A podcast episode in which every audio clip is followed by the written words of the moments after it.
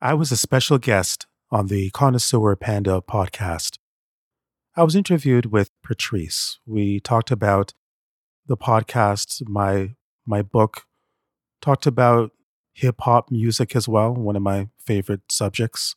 Stick around to the end of the show. By the way, if you could reach out to the Connoisseur Panda by throwing in a couple of bucks here and there through the Buy Me a Coffee. All the links is on my website, poeticearthlings.com. If you haven't done so already, you could support Poetic Earthlings as well. You could go to buymeacoffee slash poetic earthlings. All right, here's the interview. And as I said, stick around to the end. I have something very, very important to tell you. Over the years, I got to be quite a connoisseur of soap. With just a touch of mellow smoothness.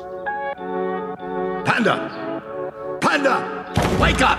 Music, writing, podcasting. Those are the topics, and joining me today in the hot seat is a man who is originally from Jamaica, full time Canadian now, from Canada. from Canada, where he was one of Toronto's pioneers in hip hop music. He is an author, he is a writer with 20 plus years experience, and he is currently a host of his podcast called Poetic Earthlings. So, ladies and gentlemen, please welcome York Amber.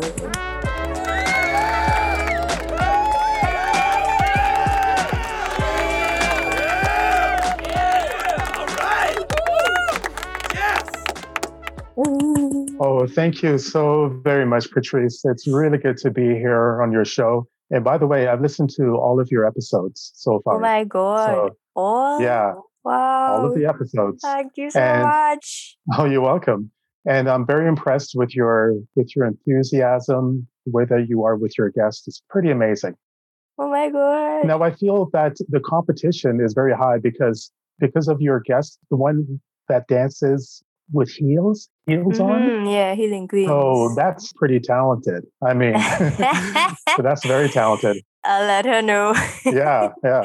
But great to have you on. It is a pleasure. I'm so happy. You mentioned that music and writing stories are close cousins. Yeah. And whenever you're writing, there's always a rhythm and a tempo. Tell us about this special relationship between music and writing, and why do you think the two connect so well for you? Yeah, for me, it's hand in glove. I started off writing writing songs, writing Mm. rap songs and poetry, but I didn't say I'm going to write a song now or I'm going to write a story now. Everything just flowed from the same vessel. Mm. I know that in society we like to put labels on things, and then I guess I was forced to put put a label on for my publisher a long time ago because it had to go in the bookstore or in the library. It had to be labeled. And so I said, okay, label what I'm writing poetry, I guess, because it has to be there has to be a label attached. Unfortunately. But again, it all it all flows from from the same. Uh, If I have a science fiction story that I'm writing, I automatically think of it in in a music. There's a tempo, there's a rhythm. Even how we talk, even conversations, there's there's a musicality to how we speak. If you Mhm. listen closely, there's there, there's a pattern. And so when I'm writing a story, I wrote one story in particular just to give you a, uh, something here. It was it was a story that was based in in the southern part of the United States, and mostly mostly what they call rednecks. Okay, mostly rednecks, and uh, so ninety nine percent of the story is, wa- was was rednecks. So what I did to get into the mood, I listened to all country and western music.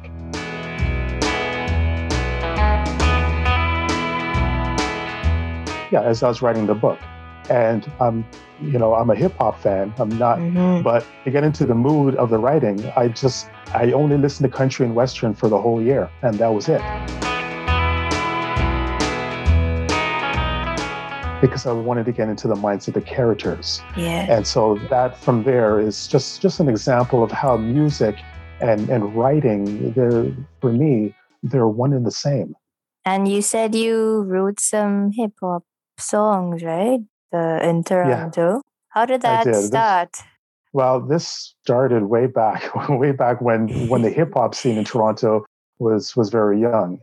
As you can see, I have a little bit of a gray beard right now. But when so when I was 17 years old, or even younger than that, I, I, I started I started rapping. This was old school hip hop, not mm. like how it mm. today. It mm. was there was a, a lot of in, in, intelligent rappers at that time people that had something to say about about the communities that they lived in. They had interesting stories, and so I I wanted to get a, I wanted to be a part of that. So I just I just started writing material. I gathered my friends together. We started writing. I wrote I wrote songs for a particular group that I that I was in. I guess at that time I've always wanted to make a difference. And I think mm. music, I think writing, you write, you should sing, you should rap in order to make a difference, not just to make a song, but to make a difference in people's lives. That's a big deal though, right? In hip hop music. Like congrats. Oh yeah. oh, thank you. I appreciate that yeah, there's there's something that's lost, I think, with music itself, with mm. hip hop music, uh, the poetry, uh, the message, the heart, and I guess you could look at almost in any genre, but there's a commercialization when it comes to when it comes to music. So I always like to find artists, even country artists that are not popular, and I listen to them, or folk or folk music singers that are not popular, because when you get to the underground scene in any music, mm-hmm. I, I think you're going to find the most creative people that could play the guitar, the violin in the most amazing way, rap in a different style. But when you go commercial, um, then everything is packaged. Somebody else has done this beat before, wrapped in a certain way. But uh, my advice, I guess, to the listeners, if you want to really go authentic in any music that you listen to, look at the look at the indie groups as we call them here. Look at the groups that are not mainstream they're just starting out. Even writers look at the ones that are just starting out. You're going to see creativity. You're going to see it in, in such a magical way because they experiment. When you're not mainstream i find when it comes to writing or mm-hmm. stories even you become more experimental. And i try to carry that forward in, even in my podcast as well. Speaking of your podcast it's called poetic earthlings and you said it's the purpose of it is to break down walls and build bridges and to demonstrate the complexity and beauty of the human experience. So tell us about that yes it's all those things and a little bit more as well it's the short stories it's sort of it's mm-hmm. an audio drama and short short stories together the purpose of this as i said is to see each other as human beings first and foremost instead of instead of all these barriers that we put up. I mentioned labels earlier on. So what this does, it, it exposes myself. It's a very raw, very emotional, gripping show. I do put sound effects. I do make it funny at times as well. Uh, a little bit of sci-fi, a little bit of corniness. Deliberately, I, I, I throw in some corniness and I try to bring out the best in me and the worst in me. To be honest, I, I, think everyone has shadows and and and also some some really strong points. Every episode that I write is is an emotional experience. Uh, even the ones that are that may seem really off the wall, very strange, uh, it, it comes it, it comes from from an honest place. So the goal of the mm. show is when somebody listens to it, it will spark something in their minds. They will think of themselves or humanity in a different way rather than all the labels, as I said, that we that we give ourselves. So you wanted to talk about how podcasting can make a positive difference for a writer. So how has it made a positive difference for you? It brings the writing to life what I what I do with my podcast, there's sound effects, there's there's different voices that I use. There's things that you can't do on the written page. Right. The written page can only go so far, but with a podcast, it's sort of like having a movie in your mind. Mm-hmm. And so, if a writer of any genre does a leap forward it, into podcasting, they'll see their characters uh, mm-hmm. step into a, a, new a new light. It open it opens up more doors. But my only advice is it's easy to start a podcast, but it's very very hard to make a very good podcast. To make a very good podcast, that takes a while. That takes that takes time. That, take, that takes energy and planning. Oh, you don't want to be like some podcasters. I just listened to a podcast just before you. Mm. These two guys, they they got on the microphone. They they had no idea what to say. They literally started off by saying, "Hey, hey, Eric, uh, yeah, how's your breakfast? What did you have? Yeah, I had maple syrup jam, and oh yeah, oh, what are we going to talk about?" And I looked at the time of it. There was 43 more minutes. Wow, of just that. and, and they have no plan of what's going on. So you don't want to do that. Yeah. It's very easy to start a podcast. It takes it takes almost no talent. I mean, I suppose some people listen to those types of podcasts. You never know. yeah, you never know. But I mean, there's too many of them uh, like mm. that. I, I believe a podcast, I believe any talent that you have, if you're a dancer, if you're a singer, if you're a painter, you need to do it in order to make a difference in, in somebody's life. Yeah. You have to say, how, how is this going to bring value? Even, even when I'm on social media, I have to stop myself a few times before I send out a tweet or a message. And I say, No, York, how come you're sending this out? Is this going to make a difference in somebody's life?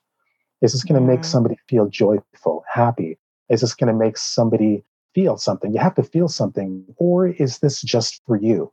And so a lot of tweets I was going to send out, you know, eh, but, but I didn't want to clutter people's minds. I don't mm-hmm. want just to build a, a dynasty for myself, right? I want to build something for other people. I always believe that we need to not just make a show if we're making a podcast, but make a mm-hmm. difference. Not just to write a book, but but to make a difference in everything that we do. And speaking of tweets, I actually remembered this tweet that you had sent out a while ago. I think it was last year. But I oh, remember okay. it because it really resonated with me. And I think it said something along the lines of I'd rather be a starving artist than a corporate slave. Oh, yeah. yeah, I remember that. I remember that one. So based on that, based on that tweet, like, what is your philosophy behind that? I believe that we all need to to be as creative as as possible. Creativity opens opens so many doors for us. We don't want to just be a corporate slave meaning working uh, just just a regular job all the time. Of course you can. Of course you could work your job, but why not do something else? Why not go on a limb? Why not create something that no one has ever created before? Walk a path that no one has ever traveled. So when you do that, you're going to feel liberated. I believe so. If the listeners feel that they're just working one job all the time, an overnight job or a nine to five job, and there's no way out, then I, I suggest that you just create a way, even if it looks ridiculous. Because creativity, at times, it may seem ridiculous, but some people they don't want to look ridiculous, and that's the thing. We need to we need to be willing to say, I am going to look ridiculous for the sake of creativity, for the sake of using my own mind, my own intuition, my own spirit. I'm going to do this, and I'm going to see what I can make of it. I think we all need to do that. Life is just repetitive. It's repetitive by nature. We, we're, we're in a system of laws and rules. These rules are, are meant to guide us and to benefit us. They could also be confining as well. They could be restricting. Creative people in general, the real creative people are rule breakers. If we're not breaking any rules, there wouldn't be all these amazing gadgets, all these works of arts. Everything would be monotone. Things would be safe things would be in a in a certain predictable pattern. There wouldn't be the iPhone.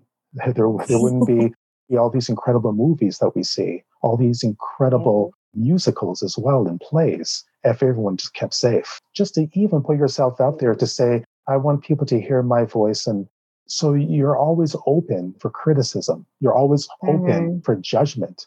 And so some people they guard themselves. They say, I don't want to, I don't want to put my voice out there. I don't want to start a YouTube channel. Everyone sees my face, or I don't want to start a podcast. They hear my voice.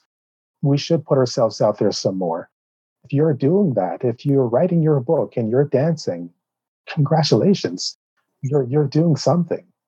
You're mm-hmm. taking a chance. You're taking a risk. Speaking of being creative, other than podcasting, how do you think writers can find other ways to make a difference? I find that our writers could make a difference by listening to more individuals that have diverse views. I listen to different podcasts and Mhm. I follow different people online, even if I disagree with their views, with their worldviews. I still follow them. Unfortunately, these days, everyone likes to stay in their bubble. They like to Mhm. stay divided in their own world because it is safe. It's very safe. When I started in social media a few years ago, social media has a way of, of identifying you. When I started off, somehow they realized, I guess Twitter realized that I was a black person. And they said, oh, okay, this person is black, so we're only going to introduce him to other black writers or, or other black people. And so I had to fight against the yes, it, it, it, it puts you into an algorithm. So I had to fight against the algorithm. So what I did on Twitter, I deliberately broke the algorithm and I typed in Chinese poets, uh, Japanese artists, Iraqi science fiction writers, I, you know, all different things. And then I got diverse. I said, no, I'm not just going to be friends with black people. What you talking about? I'm going to be friends on Twitter with all kinds of people. So I have tons of Chinese people that I follow. I have tons of people from the Middle East that I follow. And I have people that their political worldviews, I'm not a part of their, the, that worldview, but I still follow them. I still say, hey, what's going on, buddy? I still reach out to them. I listen to them. Mhm. Yeah, because there's still a lot to learn from everyone. Still a lot to learn. Yeah. There's, there is. There, there's even these people called the flat earthers. I'm not sure if you heard oh about yeah, them. yeah, yeah. Yeah. the ones who have the theory that the Earth is still flat, right? Yeah, flat as a pancake. Actually, I, I wrote about that. There's a short story that I wrote. I don't believe in their idea, but it's very fascinating, and and I I listened to their podcast as well and hear hear what they had to say, and also watch a documentary about them. If we could do that, if we could do that even more, just a little bit at a time.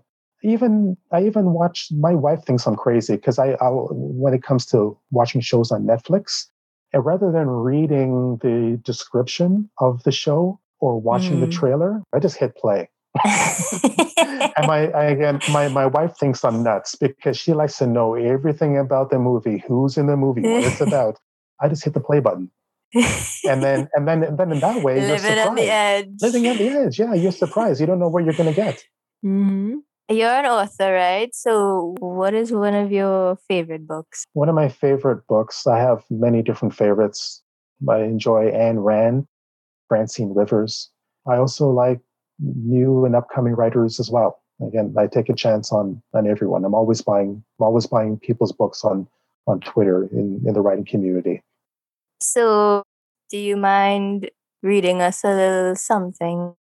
All right, this one's called House of Flimsy Cards.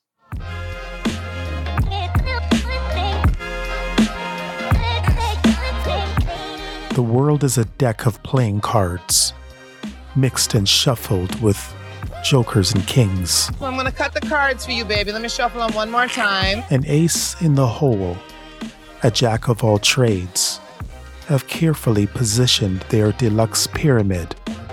It rises and soars, its colors abound. Impressive was Babel before the fall. The clubs, they're at the bottom, supporting the diamonds. The spades seem content in their affluent position. I enter my townhouse, they enter their palace can hardly afford my Kia. They're on their third and fourth Lexus. The spades are controlled by the Queen. She has them by the bra strings and tells them what to do. Well done. Thank you. That's House of Flimsy Cards. Thank you very much. And where can the listeners find more of your work? Poetic Earthlings. That's the name of my podcast. And the website is poeticearthlings.com. Cool. So, listeners, go check it out. Yeah, thank you very much, Patrice. You're a very lovely person to talk to. I thank you for this. Thank you for this opportunity. Right back at you. Thank you so much. I really admire what you do. Oh, thank you.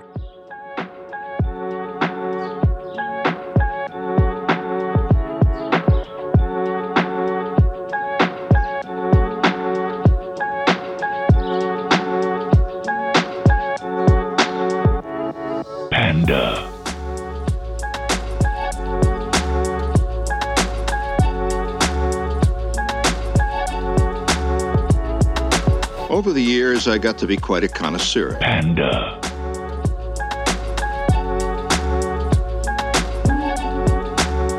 Connoisseur. Panda.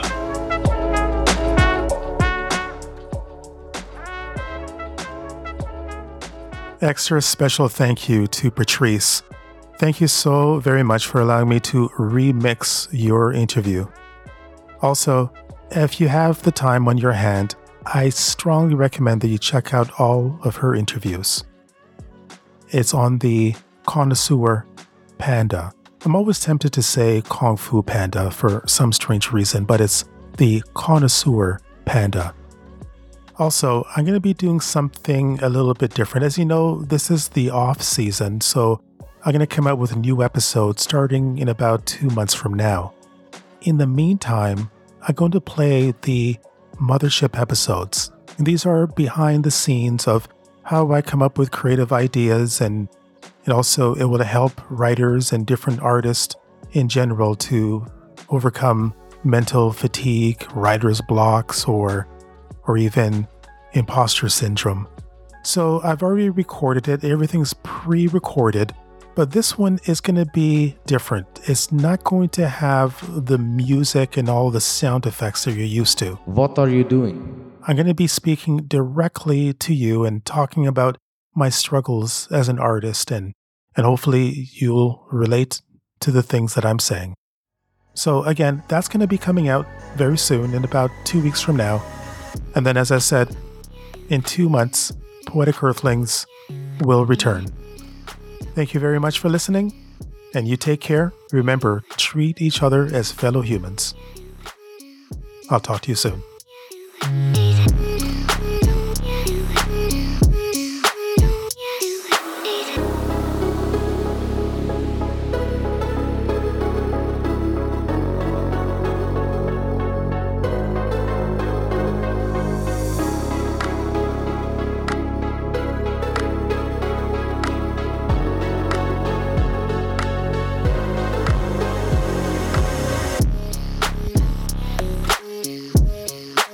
Poetic Earthlings.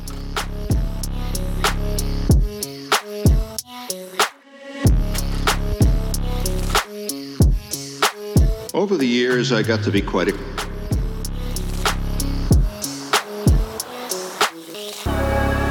connoisseur.